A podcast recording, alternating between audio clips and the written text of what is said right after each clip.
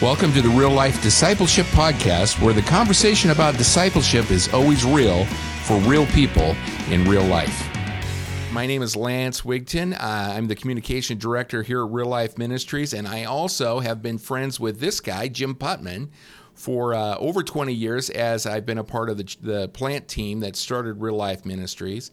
And uh, we are going to be talking about discipleship, which is a conversation that I have had with him over the last uh, 20 years, the ins and outs of it, and uh, really the model that Jesus gave for us and how that applies for us uh, today in this culture more than ever.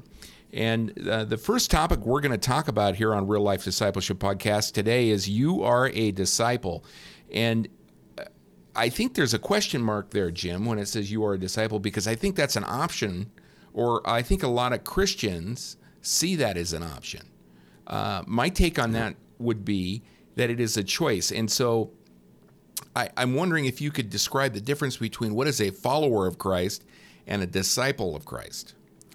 Yeah. Um, let me say it this way we, we know that Jesus is the Son of God, mm-hmm. the Christ, and we all know that his primary purpose was to come and die on the cross for us, but he also made disciples that would deliver the message to the world that he had died on the cross for us. So uh, what good is it to have the best news ever without anyone telling it to us? Mm-hmm. And so Jesus not only died on the cross, he is the message, but he helped develop the messengers and, uh, and sent them out into the world with the message. So he called disciples to himself. When he got done discipling them, and by the way, Matthew 4:19, come and follow me, I'll make you fishers of men. That was the call. Mm-hmm. When he got done with them in Matthew 28, he said, Now go into the world and make disciples, baptizing them in the name of the Father, Son, and the Holy Spirit, and teaching them to obey all that I've commanded you. So he made disciples whose job was to go and make disciples. And, and the early church, they called themselves the disciples because they were the disciples. Mm-hmm. It wasn't until Antioch years later that they changed their name to Christians but they didn't do that in response to saying we're not disciples. They just changed their name because they saw themselves as disciples. If you're a follower of Jesus, you are a disciple. And a disciple's role is to be a disciple who eventually makes disciples. If you're a parent, your main role with your kids is to disciple them into a relationship with Jesus. To disciple to make disciples of Jesus with your family. If you're a believer, your role is to make disciples. You are a disciple. There is no distinction. Uh, we've asked that question to groups a lot, and and and uh, one of the things we'll ask congregations when we, we do training is how many of you are disciples? And they'll, sometimes they'll go, yeah, yeah, okay, and they'll think about it, and then yeah, I guess I'm a disciple. How many of you are disciple makers? And they'll always point at the, they'll say no, and then I'll go point to the disciple maker, and they'll point to the pastors which is why parents aren't discipling their kids, mm-hmm. which is why people aren't sharing their faith with the people in the world, because they think it's somebody else. Mm-hmm. We are all disciples who, as we grow in Christ, we become disciple makers. We all, the Bible talks about being born again. When you you go from being spiritually dead to being born again as an infant who grows into parenthood, spiritual maturity, so that you can make disciples. The, the role of a pastor is to equip the saints for works of service, to make disciples who are released into the world as a spiritual army, making disciples wherever they work, live, and play. You are not a spectator. You are not just a congregant. You are a disciple who makes disciples. And so that means that my job and pastor's job and disciple maker's job, every disciple maker's job, is to raise people who intentionally know how to make disciples. Okay, so if if I'm following what you're saying, uh, disciples were first called Christians at Antioch, right? Right. So therefore, the reverse is true. Then, if I call myself a Christian, I by de facto am, am calling myself a disciple of Christ. That's what it would have meant to 2,000 years ago. It became to mean two different things uh, as the church morphed and became contaminated, corrupted, distorted. But we're calling people back to Jesus' teachings and Jesus' methods, Jesus' intent mm-hmm. for his church. And the first church would have the best understanding of what it means to be a disciple and to be a be a church. And this distortion over time, the devil loves to take our words like love, lets us keep the word, changes its meaning. Loves to let us keep the word church, but distorts it uh, and, and steals parts of its meaning so that it's incomplete, incoherent, ineffective. So you, uh, since we are where we're at, we're in in the middle of the distortion. We kind of have to talk about the separation or the differences between what uh, where we're at and what a disciple is, and really what God intended. And we can do a comparison contrast. I'm wondering about part of the distortion. I hear about disciple, and I hear a lot of what you're saying about people don't realize that they actually are disciples. And I'm wondering if we if it isn't because we live in a culture that uh, is always looking for what is the minimal requirement necessary. Yeah, yeah, yeah. And how much do I have to do, even in our own marriages, our relationships, uh, uh, buying a car? It is what is the absolute smallest amount of energy that I can do to get the maximum benefit.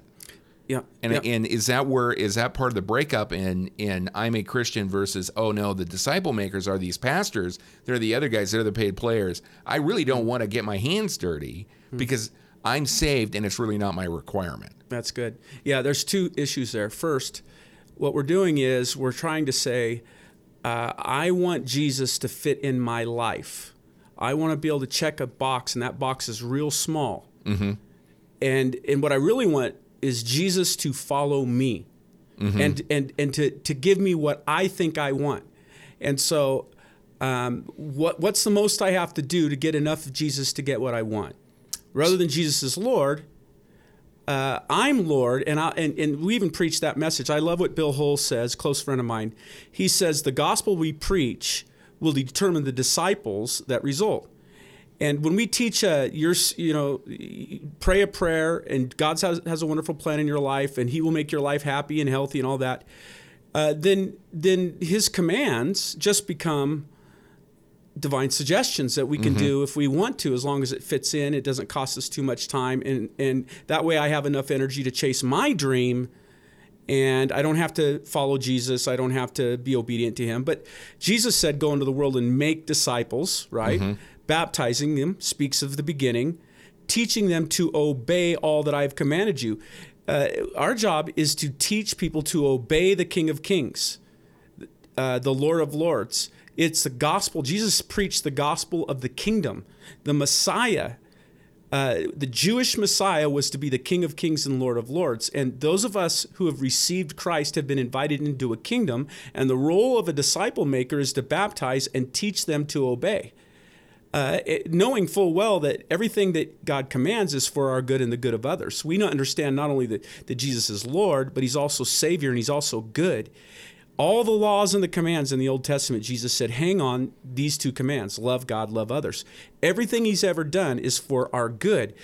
Do I obey? Yes, to protect me and to protect others. As a disciple maker, I need to not only understand the commands, but the intent behind the commands. And my job is to raise up people who teach the commands of Jesus and the heart of Jesus behind those commands so that we become a part of the kingdom of heaven on earth, the, the holy nation, the royal priesthood, the people belonging to God that declare the praises of God, that reveal the wisdom of God in how we live, walk, and pursue relationship with God and others. uh, today in the real life discipleship podcast we're we're talking about a smaller subject which is just you are a disciple and it's hard not to roll that forward It is, yeah. Uh, but in the you are a disciple, what? Why do you think that um, people don't take that next step? Do they think they're unqualified? Do they think um, uh, are they unmotivated? They don't feel like they have the time, or or do they just since the reality is is they've probably were discipled from a guy on a stage they didn't really have relationship with him or or you know uh, just listening to things out there. And and people they knew they just kind of grew up in Christ and so therefore they actually have not been discipled. So therefore they actually don't know what it looks like to disciple somebody. So my I, so that was a long question. The question is is where is the break breakdown? Is it the is it a skill set or is it uh, a want to? Well, I think um, over the generations, one of the things that that Jesus kind of tore down was the priesthood. Meaning, uh, in Christ, the, t- the veil was torn, and now we have access to God through Jesus Christ. I don't have to go through the priests. And uh, there's a role for a pastor, it's to equip people. And yes, there's a leadership role, but it's never to stand in the gap between God and man. It's to always kind of uh, lead people to have a personal relationship, to walk in the very throne room of God because of who they are now in Christ, and and to help people uh, understand not just their salvation, but a relationship with God and their calling. And so, as we kind of uh, uh, the church over generations, I think they they're probably intended for good at the beginning to try to keep people aligned and all that, but it became very authoritarian, rebuilding the priesthood. Uh, that you have to go through the priest to get to God. That you know all this stuff that they built into this, and there became a division between the laity and the and the and the leadership. And they even translated the Bible into Latin, not the language of the regular people, so that they can control the meaning. And so the only way you got to hear the word of God was if it, you heard it from the priest and his interpretation of it. And and and usually all eventually all you heard was Latin. Mm-hmm. And so you just came and he did all that stuff and you did what he said and you and you just became go do your thing baptize your children as infants. It's not even a faith thing now it's just an act that your parents did for you.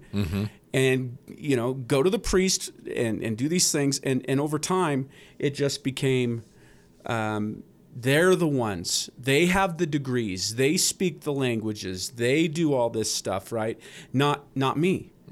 And um, I think what that did was it, it, it, you know, if I was really spiritual, I'd bring somebody to church so that the pastor could do it. Right. I mean, even for those of us who are Protestants, uh, very few now um, believe their job is to do anything more than put money in the plate so that somebody else can do the evangelism. Somebody else can run the programs. I just come, I'm a spectator. If I'm spiritual, I bring somebody, and I might do some minimal task. Not to say being an usher isn't important but uh, or working in childcare isn't important. It is. That's a part of what we do together. But the belief that every person shares Christ, baptizes people, disciples people, that's gone. And and and unfortunately, look what it's led to. The people aren't coming to know Christ. Part of you discipling others. Uh, it's so important about that is you grow as you're discipling others, and so Right. you get a ceiling, a spiritual ceiling that you never punch through and you it, and it keeps you from growing. As you disciple somebody you're growing. As you're you're not living vicariously through the pastor you're experiencing god in your spiritual life as you're growing. And so uh, it, we've got people that are kind of stuck in this spiritual infant spiritual child stage I ask pastors all the time, what's the percentage of people in your church that are spiritually mature? Once I define what spiritually mature is, it's not just that you attend church mm-hmm. or you know the books of the Bible. Once I explain what it is, then they go, oh, maybe 10%. I always ask, do you have an intentional plan to, to, to, to raise that beyond a weekend service or a Sunday school class? No, I don't. Well, then does it make sense that most of the people out there in the world, if 90% of Christians are infants or children, so they still there's a lot of flesh, they're ignorant of a lot of what the word says, they're very childish. It, does it make sense that then they they act like a child, selfish, self uh, focused? Uh, they, they haven't grown to be giving grace and love, and they don't really know what they're about. Does it make sense that most non Christians go, wow, 90%, that means nine out of every 10 person they walk into or have an experience with that's a Christian is an immature Christian. Why would I want to go spend time in a nursery where you look just the way I do, but you skip football on Sunday morning? And then you feel guilty about it, but you don't look any different. Right. Why would I want to experience that? Well, and I can see how we got here. Uh, the uh, uh, the process, the discipleship has taken been separated from the gospel, and now it's basically anemic. The uh, me picking this up and being a disciple, I, I, it, it has been sanitized over uh, generation It's not even generation. an expectation. Exactly right. It's not even an expectation. So But we are talking here on the Real Life Discipleship podcast to individuals that are curious about what does it look to be a disciple. And uh, specifically today, we're talking about you are a disciple. What are you telling that person? Because to me, I'm listening and I'm thinking to myself, um, it feels overwhelming. You know, I, I you're telling me that I have a uh, God-given right uh, and also a command to go and make other disciples. I don't know, I don't know what that looks like. Well, I'll just tell you this. I just did a conference last week where Mm-hmm. the pastors, uh, once we explained discipleship and Jesus' method, these were pastors. I asked, how many of you have even been discipled this way? Three in a room of 70. Mm-hmm. It's hard for them to reproduce what they've never seen. So, what do they reproduce? What they have seen. They sit in a classroom and they and there's a transfer of knowledge. I learn about the geography of Israel. I learn about the stories. I learn about the doctrines. But actual discipleship and relationship that leads to loving God and loving others, which we'll talk about, you know, what is spiritual maturity later on. They don't, they don't, they don't even know how to do it. They can go put on a program. They could go put on a service. They could even go teach a Bible study.